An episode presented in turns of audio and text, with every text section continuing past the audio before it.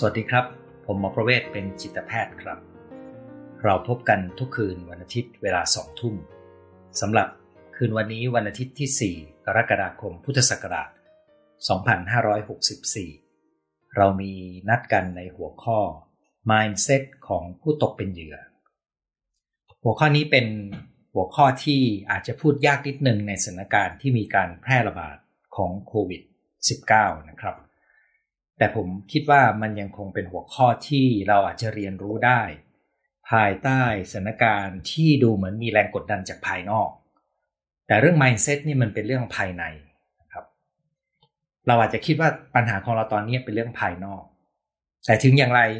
สิ่งที่เราทำอะไรไม่ได้ในเรื่องภายนอกเนี่ยเราอาจจะมองดูว่าภายในใจเราเราทำอะไรได้บ้าง ที่จะได้ไม่ไปตกร่องของ mindset ของ ผู้ตกเป็นเหยื่อนะครับ ที่ว่าพูดยากก็เพราะว่า คนส่วนใหญ่อาจจะคิดว่าปัญหาทั้งหมดตอนนี้มันเกิดจากการบริหารจัดการที่ไม่น่าไว้ใจและผิดพลาดของภาครัฐของรัฐบาลนะครับ แต่ขณะเดียวกันก็จะมีคนจำนวนมากที่ได้รับผลกระทบคล้ายกัน แต่มีความสามารถในการปรับตัวไม่เหมือนกัน ซึ่งตัวนี้คือพื้นที่ที่เป็นความแตกต่างระหว่างการจัดการภายในของตัวเรา กับสถานการณ์ภายนอกที่เข้ามากระทบ ผมจึงคิดว่าหยิบเรื่องนี้มาคุย แม้จะคุยยากนิดหนึ่งเพราะมันมีแรงกดดันจากภายนอกเยอะ อาจจะทำให้ให้เราไม่เห็นว่าข้างในใจของเราใน mindset ของเราเนี่ย มันกลายเป็นส่วนหนึ่งของปัญหาได้ยังไงนะครับ ตัดสินใจไว้พักหนึ่งครับว่าจะคุยดีไหมแล้วก็เลือกที่จะหยิบมาคุยกันครับ ซึ่งถ้าเราจะทบทวนสถานการณ์ดูให้ดีนะครับ เราจะเห็นได้ว่าขณะนี้เนี่ย คน ไทยจำนวนมากและคนทั่วโลกเนี่ยกำลังเผชิญกับปัญหา รุมเร้าซ้ำแล้วซ้ำอีก อย่างเรื้อรัง ที่ไม่รู้จะจบลงเมื่อไหร่ หลายชีวิตต้องอยู่กับความยากลำบาก อยู่กับความไม่แน่นอน ซึ่งก็มีทั้งความไม่แน่นอนของสถานการณ์ของไวรัส ที่มีสถานการณ์ที่พลิกผัน โดยเฉพาะประเด็นการกลายพันธุ์ครับสถานการณ์เช่นนี้ก็เป็นความกดดัน แล้วก็สร้างความสับสนให้กับ ผู้คนได้พอสมควรอยู่แล้วนะครับ หนักหนาอยู่แล้ว แต่ในสถานการณ์ที่การจัดการของหน่วยงานภาครัฐ ยังมีความการสื่อสารและสิ่งที่ทำให้เรางุนงงเนี่ยมันก็เหมือนกับเป็นสิ่งที่ยิ่งมาซ้ำเติมความยากลำบากของสถานการณ์นะครับ ผมจะไม่วิจารณ์การทำงานของภาครัฐที่ผ่านมานะครับ ก่อนหน้านี้ช่วงต้นผมรู้สึกวางใจนะครับ ช่วงที่ผ่านมาผมชักมีข้อสงสัยอยู่บ้าง แต่จะไม่วิจารณ์ จะคุยกันว่า เมื่อเกิดสถานการณ์ที่มีความเป็นวิกฤตซ้อนแล้วซ้อนอีกหลายชั้น มันจะเกิดสถานการณ์ที่คนส่วนใหญ่จะเริ่มควบคุมความเป็นไปของชีวิตของเขาไม่ได้ แล้วหลายปัจจัยเขาก็มองไปที่รัฐบาลที่จะช่วยตอบโจทย์ให้เขานะครับ แต่รัฐบาลจำนวนไม่น้อยทั่วโลก ตอบโจทย์ไม่ได้หมดนะครับ ดีไม่ดียังไง เป็นเรื่องที่ไปวิจารณ์กันได้ แต่สิ่งที่ผมอยากจะชวนมามองก็คือ เวลาที่คนเราอยู่ในสถานการณ์ที่มีปัจจัยใหญ่กำลังกระทบชีวิตเรา แล้วเรามีความพร้อมในการจัดการปัจจัยต่างๆ เหล่านั้นได้จำกัดนะครับ คือพูดง่ายๆเราควบคุมความเป็นไปของสิ่งต่างๆ ที่เกิดขึ้นไม่ได้ แล้วมันเต็มไปด้วยความไม่แน่นอน ควบคุมอะไรไม่ได้ ตรงนี้ก็จะเกิดเป็นสภาวะของชีวิตที่เกิดเป็นแรงกดดัน เป็นความเครียดเรื้อรัง เป็นความกังวล กลัว เป็นความโกรธเคือง และในกรณีที่เป็นมีความสูญเสียก็จะเกิดเป็นความเสียใจเศร้าใจอยู่ในนั้นได้นะครับ โดยเฉพาะอย่างยิ่งท่านที่ต้องเสียคนรักไป จากเหตุการณ์การติดเชื้อนะครับ หรืออาจจะเป็นเหตุการณ์อื่นที่เป็นผลสืบเนื่อง เช่น เจ็บป่วยด้วยโรคประจำตัว แต่โรงพยาบาล เต็มไปด้วยปัญหาที่ต้องดูแลเรื่องโควิด ก็ทำให้ขีดความสามารถในการดูแลผู้ป่วยโรคอื่น ลดน้อยลง ตรงนี้ก็ทำให้หลายคนอาจจะพบกับเหตุสูญเสียนะครับ ทั้งหมดเนี่ยเป็นปัญหาที่เข้าใจได้ว่ามันกำลังกระทบกับพวกเราทุกคนไม่มากก็น้อย แต่ถ้าเราถอยมาหน่อยหนึ่งมามองดูในระดับบุคคลนะครับ แต่ละคนเนี่ยได้รับผลกระทบที่แตกต่างกัน แล้วแต่ละคนก็มี mindset ในการจัดการสถานการณ์ที่แตกต่างกันครับ ซึ่งเรื่องนี้ก็คือสิ่งที่เราจะมาคุยกันว่า มันมี mindset อยู่ชุดหนึ่ง ซึ่งเราอาจจะเรียกว่าเป็น mindset ของผู้ตกเป็นเหยื่อนะครับ ซึ่งถ้าเรามีอยู่ มันจะทำให้เรายิ่ง ติดลบหรือขัดทุนมากขึ้น ในการจัดการกับสถานการณ์ภายนอก ที่ก็ยุ่งยากพอสมควรอยู่แล้วดังนั้นวันนี้เราจะมาทำความรู้จักกับ mindset ของผู้ตกเป็นเหยื่อ ให้ลึกขึ้น ทั้งในแง่ของอาการ และในแง่ของสิ่งที่เราจะทำได้ เพื่อให้เราไม่ติดอยู่กับสภาวะของการอยู่ใน mindset ของผู้ตกเป็นเหยื่อ ผมพูดหลายครั้งในรายการนี้ในช่วงที่ผ่านมานะครับว่า เหตุการณ์ที่เกิดขึ้นหลายอย่างเราอาจจะรู้สึกเหมือนเราตกเป็นผู้ถูกกระทำนะครับ และเราควบคุมมันไม่ได้ แต่ยังไม่เคยลงลึกในแง่มุมนี้มาก่อนนะครับ วันนี้ผมก็อยากจะชวนว่า พื่อให้การฟังเนื้อหาวิชาการการพูดคุยครั้งนี้เนี่ยไม่ถูกผูกกับเรื่องโควิดมากจนเกินไป ไม่อย่างนั้นจะกลายเป็นว่าผมมาชวนให้เรามาปรับที่ตัวเอง ทั้งนั้นที่เราควรจะมีความชัดเจนว่าภาครัฐคุณจะต้องจัดการอะไรบ้างนะครับ ผมอยากจะวางภาคการจัดการภาครัฐไว้ชั่วคราว แล้วลองชวนมาดูว่า mindset ของเราเนี่ยเราจะเช็คได้ยังไงนะครับ ถ้าไม่มีเรื่องโควิดนะครับ เราจะปรับปรุงตัวเราให้พร้อมกับการเผชิญโควิดได้ยังไง คล้ายๆอย่างนั้นนะครับพอเราถอยออกมาจากเรื่องโควิด แล้วมามองความเป็นจริงของชีวิตนะครับ จริง ๆ ชีวิตโดยพื้นฐานมันก็มีความไม่แน่นอน มีเรื่องที่ทำให้เราผิดหวัง แล้วก็มีปัญหาเยอะแยะครับที่เราควบคุมไม่ได้พูดง่ายๆ ชีวิตเต็มไปด้วยเรื่องราว ที่เราไม่สามารถคาดการและควบคุม ให้เป็นไปอย่างที่เราต้องการได้ สิ่งเดียวที่เราควบคุมและจัดการได้ก็คือ การจัดการวิธีการตอบสนอง หรือการจัดการต่อสิ่งที่เกิดขึ้นนะครับ ซึ่งตรงนี้ถ้าเราจัดการได้ดี แม้ว่าเราจะควบคุมผลลัพธ์ไม่ได้ แม้ว่าเราจะควบคุมสิ่งที่จะเกิดขึ้นไม่ได้นะครับ แต่ถ้าเรารู้วิธีจัดการกระบวนการตอบสนองของเราหรือจัดการของเรา ต่อสิ่งที่เข้ามากระทบชีวิตเนี่ยตัวนี้จะช่วยเรามีความสุขความพอใจในชีวิตได้ดีกว่าอันนี้แต่ละคนเนี่ยได้รับผลกระทบต่างกันนะครับเเวลาที่ฟังเนื้อหาวันนี้ก็ ผมพยายามจะถอยออกจากการแนะนำในลักษณะที่ว่าจะจัดการกับสถานการณ์โควิดอย่างไร เพราะผมไม่สามารถบอกได้เลย เนื่องจากแต่ละคนกำลังเผชิญปัญหาที่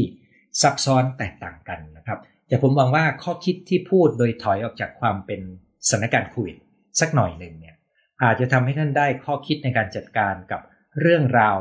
ทุกเรื่องทั้งในแง่ของที่ไม่ใช่เรื่องโควิดกับเรื่องที่อาจจะมาประยุกต์ใช้ได้กับสถานการณ์โควิดด้วยก็ได้นะครับ โดยสิ่งที่คุยก็จะเป็นหลักคิดในการจัดการกับตัวเองนะครับ ซึ่งเราจะมีอาการของคนที่เป็นมีความรู้สึกเหมือนตัวเองตกเป็นผู้ถูกกระทำและตกเป็นเหยื่อเนี่ยไอ้ mindset ชุดเนี้ยเราจะคุยกันในถึงอาการ แล้วก็เราจะคุยกันถึงว่า ถ้าเราตระหนักแล้วเราจะทำอะไรได้บ้าง เรามาลองเริ่มต้นอาการ 5 อย่าง ที่จะใช้ในการตรวจสอบดูว่า เรามี mindset ของ ผู้ตกเป็นเหยื่อไหมนะครับ ซึ่งเดี๋ยวผมจะชวนคิดต่อด้วยว่า พอเรารู้ตัวว่า mindset ชุดนี้เกิดขึ้นเป็นแบบนี้เนี่ย มันกำลังส่งผลอะไรกับเรานะครับ ลองฟังดูทีละข้อดูหนึ่งก็คือเวลาที่เรามี mindset ของผู้ตกเป็นเหยื่อเนี่ยเรามีแนวโน้มที่จะมองอะไรทุกอย่างเป็นลบไปหมดนะครับส่วนหนึ่งเป็นเพราะเราเจอแต่ข่าวร้ายด้วยนะครับ ไม่ใช่มีข่าวดีช่วงนี้นะครับ แต่คนที่รู้สึกตกเป็นเหยื่อเนี่ย จะยิ่งรู้สึกว่าทุกอย่างมีแต่เรื่องเลวร้ายไปหมด มากกว่า มากกว่าคนทั่วไปนะครับแล้วเขาก็จะมีอาการอย่างที่สองก็คือ จะมีคำถามว่าทำไมเยอะไปหมดเลยนะครับทำไมเป็นอย่างนี้ทำไมไม่เป็นอย่างนั้นทำไมไม่ทำอย่างนี้นะครับ ซึ่ง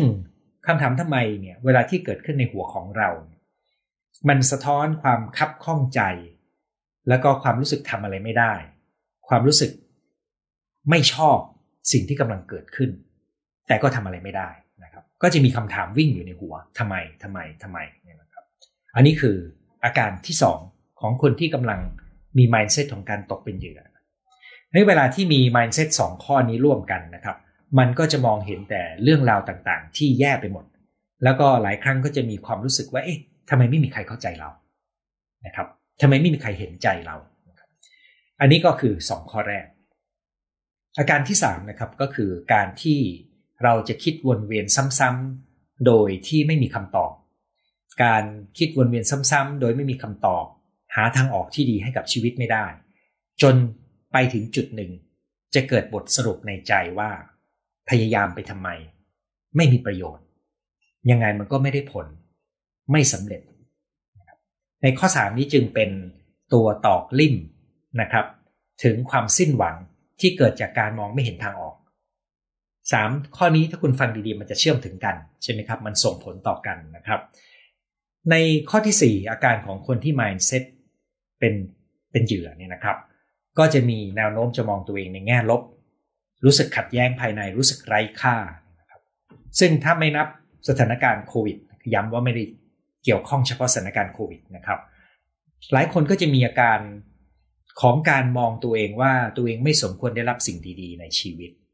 ซึ่งตรงนี้มักจะสัมพันธ์กันกับปมค้างใจของเก่านะครับ แต่มีได้นะครับ คนที่ดำเนินชีวิตได้เป็นปกติ พอมีเหตุกระทบปุ๊บ มันถึงจะเผยอาการของปมเก่าในชีวิตให้ปรากฏขึ้น นั่นก็จะมีการมองตัวเองในแง่ลบเป็นอาการที่ 4 และการสุดท้ายนะครับจะเป็นอารมณ์ของความขุนเคือง โกรธเคืองนะครับ แล้วก็อาจจะมีอาการเบื่อหน่าย วิธีที่เข้าปฏิบัติตัวต่อกันในสังคมที่ดูเหมือนเป็น เป็นเกมนะครับหรือเป็นกติกาที่เราไม่ได้รับประโยชน์เหมือนกับคนอื่นเขาได้ฉันไม่ได้นะครับ เช่นทำไมคนอื่นได้สิ่งนั้นสิ่งนี้ แต่ฉันไม่ได้สิ่งนั้นสิ่งนี้ รู้สึกถึงความไม่เป็นธรรมนะครับนั้นใน 5 ข้อนี้มันก็จะป่วนอยู่ในจิตใจของเรานะครับ โดยรวมๆแล้วเนี่ยการที่มองอะไรเป็นลบมีคำถามว่าเรา แล้วก็มีบทสรุปว่าเราทำอะไรไม่ได้ มีคำถามว่าทำไมเต็มหัวนะครับ รู้สึกแล้วมองตัวเองในแง่ลบ แล้วก็มีอารมณ์เป็นลบเนี่ย มันก็ตีวนกันอยู่ข้างในใจของเรา mindset ตรงนี้ไม่ได้แปลว่ามันจะต้องก่อตัวและเกิดขึ้นตลอดเวลานะครับ แต่มันอาจจะถูกตัวกระตุ้นที่ทำให้มันพุ่งออกมาได้ผมจะยกตัวอย่างกรณีเคสที่มาปรึกษาผมเมื่อไม่นานมานี้นะครับ เมื่อไม่นานมานี้มีสุภาพสตรีท่านหนึ่งปรึกษาผมซึ่งเขาเคยปรึกษาเรื่องอื่นมาก่อนนะครับ เธอก็เล่าให้ฟังว่าเธอกำลังกังวลใจกับปัญหาที่ไปเกิดขึ้นกับเธอกับนักธุรกิจอีกคนหนึ่งนะครับ ถ้าอ่านโพสต์ พบนักธุรกิจที่มีชื่อเสียงคนหนึ่งในสังคม ประกาศยินดีจะรับซื้อกิจการของคนที่เดินหน้าธุรกิจต่อไปไม่ไหว เธอเคยชื่นชมนักธุรกิจคนนี้ เนื่องจากนักธุรกิจท่านนี้ก็พรีเซนต์ตัวเองนำเสนอตัวเองได้ดูดีนะครับ แต่ครั้งนี้พอประกาศแบบนี้ปุ๊บ ซึ่งถ้าเป็นคนทั่วไปมองก็อาจจะรู้สึกว่ามันก็เข้าใจได้ อาจจะเป็นการช่วยเหลือกันก็ได้นะครับ แต่เธอมีความรู้สึกมีปฏิกิริยารุนแรง เธอรู้สึกโกรธมาก แล้วก็ไม่เคยเข้าใจหรอกว่าทำไมเธอถึงโกรธมากขนาดนี้ ปกติเธอไม่ไปเขียนต่อว่าใครนะครับ แต่ครั้งนี้เธออดไม่ได้เข้าไปเขียนต่อว่านักธุรกิจท่านนี้ จนเป็นเรื่อง เรื่องก็คือเหมือนกับมีการโต้แย้งกันจนกระทั่งขู่ว่าจะฟ้องร้องกัน ก็ทำให้ไม่สบายใจนะครับ แต่พอมาทบทวนดูเธอก็ตระหนักว่าที่จริงข้อเสนอของนักธุรกิจท่านนี้เนี่ยที่จะยินดีซื้อกิจการของคนที่ไปต่อไม่ไหวเนี่ยถ้าจะมองว่ามันก็เป็นวินวิน คือได้ประโยชน์ทั้งสองฝ่ายก็ได้ แต่ในส่วนหนึ่งของจิตใจเธอเนี่ย เธอรู้สึกว่ามันไม่เป็นธรรมอย่างมาก ที่ทำไมคนมีเงินถึงมาใช้โอกาสตอนนี้ซื้อของถูก แล้วฉวยโอกาสเอาเปรียบกันครับนั้นในมุมหนึ่งเธอตระหนักว่านี่เป็นข้อเสนอทางธุรกิจ แต่ในมุมหนึ่งเธอรู้สึกถึงความเห็นใจของคนที่เดินต่อไปไม่ไหว ความรู้สึกที่คนที่กำลังล้มและลุกไม่ได้ แล้วก็ไม่สามารถทำอะไรได้ ถอดใจต้องยอมขายธุรกิจเนี่ยเธอรู้สึกว่ามันมีคนได้เปรียบกับคนเสียเปรียบ แล้วคนเสียเปรียบเนี่ยมันเป็นคนที่เหมือนกับไม่มีทางเลือก เหมือนเป็นฝ่ายถูกกระทำโดยสถานการณ์นะครับ ซึ่งมันทำให้เธอนึกถึงความรู้สึกในตอนเด็กของเธอ ที่คุณพ่อของเธอทำร้ายแม่ของเธอตลอดเวลา แล้วเธอก็ทำอะไรไม่ได้ได้แต่นั่งดูนะครับ มันมีความไม่เป็นธรรมเพราะพ่อเธอก็ทำร้ายเธอด้วย เธอทนจนกระทั่ง ถึงอายุที่โตได้เธอก็ออกนอกบ้านแต่งงานเลยนั้นตอนนี้แม้ว่าเธอจะมีชีวิตที่ดีลงตัวแล้วนะครับ คือเธออยู่ต่างประเทศ แต่เธอยังรู้สึกว่าเธอยังไวมากกับเรื่องราวที่สะท้อน ความรู้สึกตกเป็นเหยื่อ ความไม่เป็นธรรม การเอาเปรียบกัน ความเป็นผู้ถูกกระทำนะครับ และความโกรธเนี่ยมันมีพลังแรงมาก แรงจนกระทั่งเธอเข้าไปเม้นจนสู้กันกับนักธุรกิจท่านนั้นเถียงกันนะ ตัวนี้จึงเป็นตัวอย่างอันหนึ่งนะครับว่า เวลาที่เราพูดถึง mindset เนี่ยมันไม่ใช่สิ่งที่เรารู้ตัว ที่เราตั้งใจว่าเราจะคิดแบบนั้นเราจะคิดแบบนี้นะครับ แต่ mindset เนี่ยเป็นสิ่งที่ถ้าเราไม่สังเกตเราไม่เห็นนะครับดังนั้นเมื่อสักครู่นี้ที่ผมพูดถึงอาการ 5 อย่างเนี่ยนะครับอาการที่พูดถึงว่าเรามองอะไรเป็นลบไปหมดตอนนี้ เรามีคำถามเต็มหัวเลยคิดวนเวียนว่าทำไม แล้วเราก็รู้สึกถอดใจไม่มีไม่รู้จะสู้ต่อยังไงนะครับ เรารู้สึกแย่กับตัวเองแล้วเราก็โกรธเคืองเนี่ย อันนี้แม้ว่าอาจจะเป็นปัจจัยจากภายนอกนะครับ แต่มันอาจจะปนปัจจัยจากข้างในใจของเรา โดยที่เราอาจจะไม่รู้ตัว ถ้าเราไม่ได้สำรวจให้ดีครับคราวนี้ในสถานการณ์เช่นนี้เนื่องจากว่าเราไม่สามารถแยกได้ว่ามันเป็นปมเก่าหรือเปล่านะครับ ก็มีคำแนะนำอยู่ 5 ข้อ ในการที่จะเป็นวิธีการเดินออกจาก mindset ของผู้ตกเป็นเหยื่อนะครับ ซึ่งผมไม่สามารถที่จะ บอกได้ด้วยความเชื่อมั่นหรือมั่นใจว่ามันจะใช้ได้กับทุกคนที่กำลังได้รับผลกระทบจากวิกฤตโควิดนะครับ เนื่องจากวิกฤตครั้งนี้เนี่ยในความเป็นจริงหลายคนแม้ว่าจะมีระบบคิดที่พร้อมนะครับ แต่เขาก็สู้มายาวนานจนทรัพยากรในมือเขาอาจจะมีไม่มากพอที่จะเดินหน้าต่อเพราะนั้นเขาจะต้องตัดสินใจยอมสละอะไรบางอย่าง อันนั้นจะเป็นเป็นเรื่องที่เข้าใจได้เลยนะครับนั้นใน 5 ข้อที่จะพูดเนี่ย จะเป็น 5 ข้อสำหรับเติมความรู้สึกดีจากข้างใน แล้วก็เป็น 5 ข้อที่ไม่ได้เป็นประเด็นเฉพาะเรื่องของโควิด ย้ำตรงนี้นะครับ ไม่ใช่ 5 ข้อที่จะแนะนำเฉพาะสถานการณ์โควิด บางข้ออาจจะดูไม่ค่อยตรงมากนัก แต่ก็เกี่ยว ผมจะลองไล่ไปดูทีละข้อนะครับ ข้อแรกก็คือเวลาที่เราอยู่ในสถานการณ์ที่เราทำอะไรไม่ได้นานๆ แล้วมีปัญหาที่เรื้อรังเนี่ย บางทีมันจะเกิดความรู้สึกสูญเสียความเชื่อมั่นไปได้ ซึ่งพอเราสูญเสียความเชื่อมั่นเนี่ยมันก็จะเกิดวงวังวนของการค่อยๆ ถอย ค่อยๆ เสียพลังไป นั้นเราจึงจำเป็นที่จะต้องค่อยๆ สร้างความเชื่อมั่นคืนกลับเข้ามานะครับ กระบวนการสร้างความเชื่อมั่นให้กลับคืนเข้ามา ไม่มีอะไรดีไปกว่าการสร้างประสบการณ์ความสำเร็จเล็กๆ ที่ทำได้ในแต่ละวัน ที่สะสมอยู่เรื่อยๆ เพื่อย้ำเตือนความสามารถและความสามารถที่เราจะจัดการได้ ภายใต้ข้อจำกัดของสถานการณ์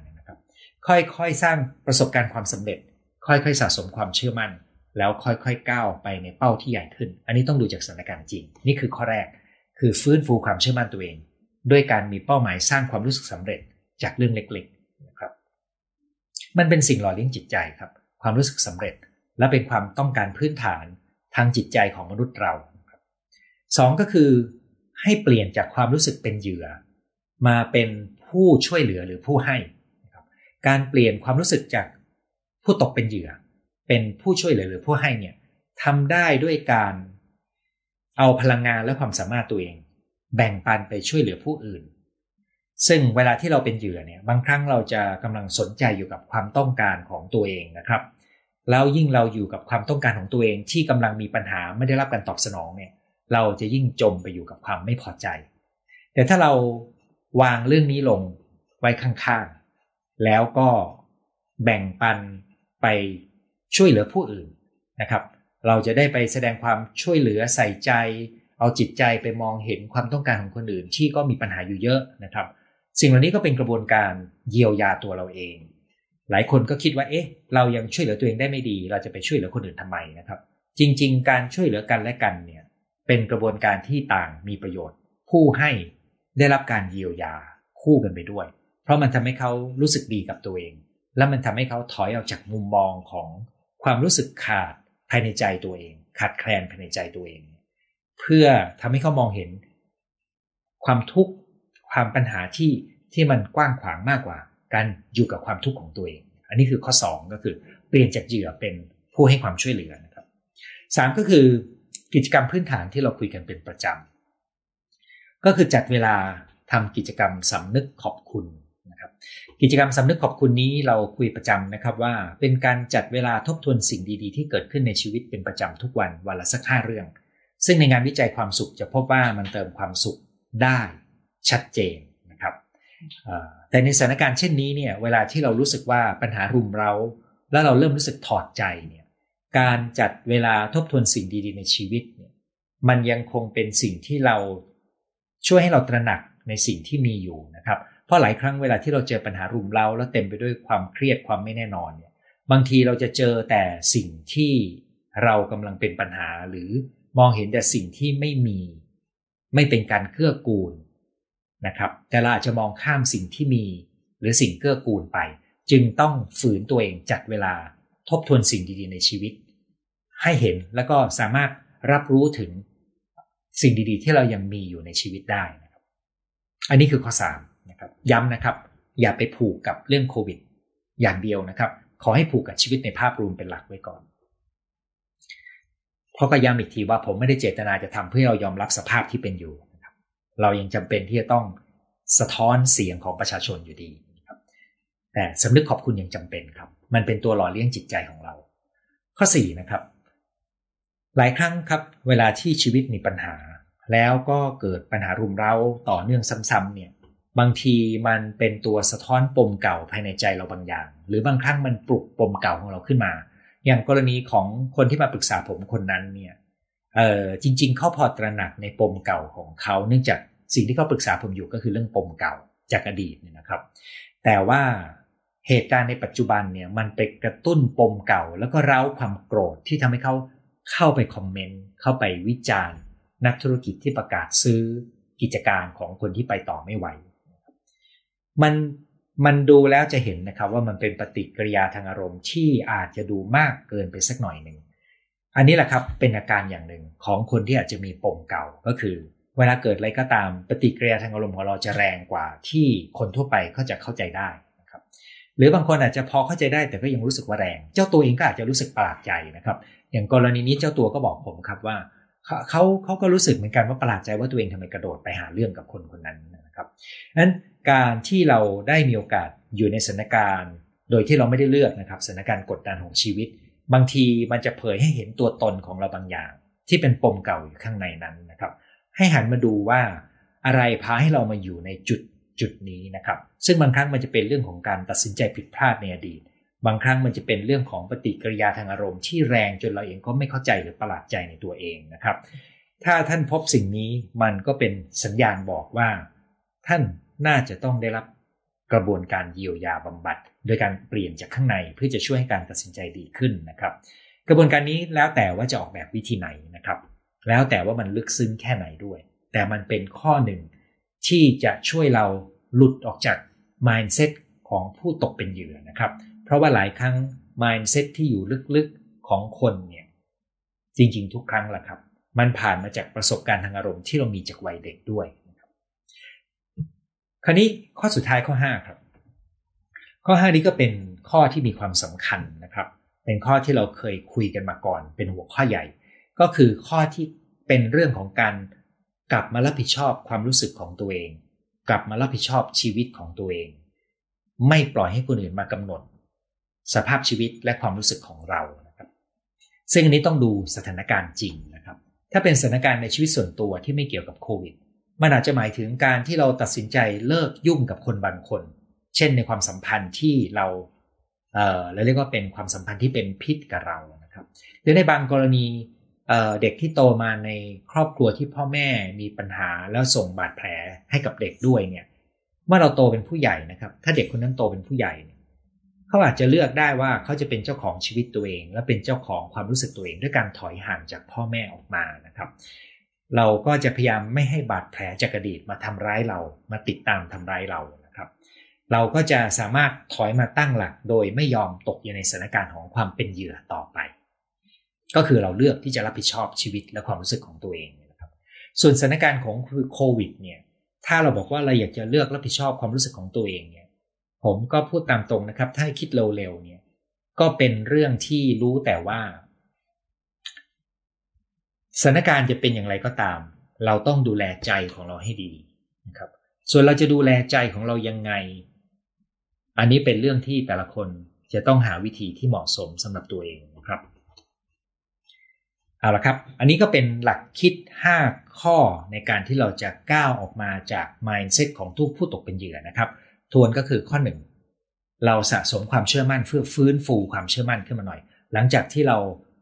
อยู่ในสภาพที่เหมือนกับถอยร่นมาอย่างต่อเนื่อง เราต้องสร้างความรู้สึกสำเร็จขึ้นมาสองคืออย่าอยู่กับความรู้สึกเป็นผู้ถูกกระทำหรือตกเป็นเหยื่อ แต่จัดเวลาไปเป็นผู้ช่วยเหลือหรือผู้ให้สามก็คือสำนึกขอบคุณนะครับซึ่งเป็นการฝึกมองเห็นสิ่งเล็ก ๆ ที่ยังเกื้อหนุนชีวิตอยู่ หรือสิ่งต่างๆ ที่ยังเกื้อหนุนชีวิตอยู่สี่คือถ้าเราสงสัยว่าเรามีปมเก่า หรือเราตระหนักว่าเรามีปมเก่า มันได้เวลาที่เราจะได้เยียวยาปมนั้น แต่กรณีโควิด ท่านอาจจะตระหนักและยังไม่มีเวลาไปเยียวยานะครับ เพราะมันอาจจะมีปัญหาอื่นที่รุนแรงกว่า และสุดท้ายก็คือกลับมาเป็นเจ้าของชีวิตและความรู้สึกของตัวเอง ซึ่งตัวนี้ต้องออกแบบดูว่าเราจะเลือกเส้นทางยังไง ที่เราจะประกาศอิสรภาพ แล้วเดินออกมาจากพันธนาการนะครับ อย่างที่บอกครับสถานการณ์โควิดอาจจะยังดูได้ไม่ชัด เพราะเรายัง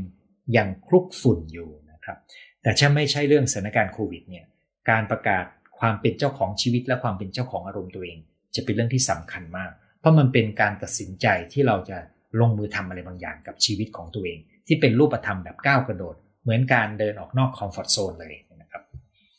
คราวนี้เราจะเช็คตัวเองยังไงว่าเรามี mindset นี้นอกเหนือจาก 5 ข้อเมื่อสักครู่ตอนต้นที่พูดไปนะครับผมมีข้อง่ายๆอยู่ 2 ข้อเพื่อจะจำได้ง่ายที่สุด ในการที่จะดูว่าเรามี mindset ของผู้ตกเป็นเหยื่อไหมนะครับ ข้อแรกก็คือ เรามีความคิดว่าพยายามไปก็ไม่มีประโยชน์ จะทำไปทำไมนะครับข้อ2ก็คือเราพบว่าเราต้องการให้คนรอบข้างให้กำลังใจเราตลอดเวลา อันนี้อาจจะเป็นอาการที่บ่งบอกถึง mindset ของการที่เรากำลังถอยร่น และไม่สามารถที่จะเผชิญกับสถานการณ์ที่ยากลำบากมาอย่างต่อเนื่องได้ครับผมเป็นกำลังใจให้กับทุกท่านนะครับ การเลือกหัวข้อนี้ไม่ได้มีเจตนามาบอกว่าให้กลับมาแก้ที่ตัวเองนะครับ มันมีโจทย์ภายนอก โจทย์เชิงนโยบายมากมายที่ต้องช่วยกันแก้ และผมก็เป็นกำลังใจให้รัฐบาลกับคณะต่างๆ ที่จะจัดการได้ดีขึ้นนะครับ เพราะว่ามันกำลังส่งผลต่อประชาชนนะครับ ดีขึ้นมันก็ดีกับประชาชนนะครับ เป็นกำลังใจกับทุกคน แล้วก็ถือว่านี่เป็นการนำเสนอข้อมูลวิชาการเผื่อจะมีบางเสี้ยวของสิ่งที่พูดคุยเป็นประโยชน์กับคุณครับ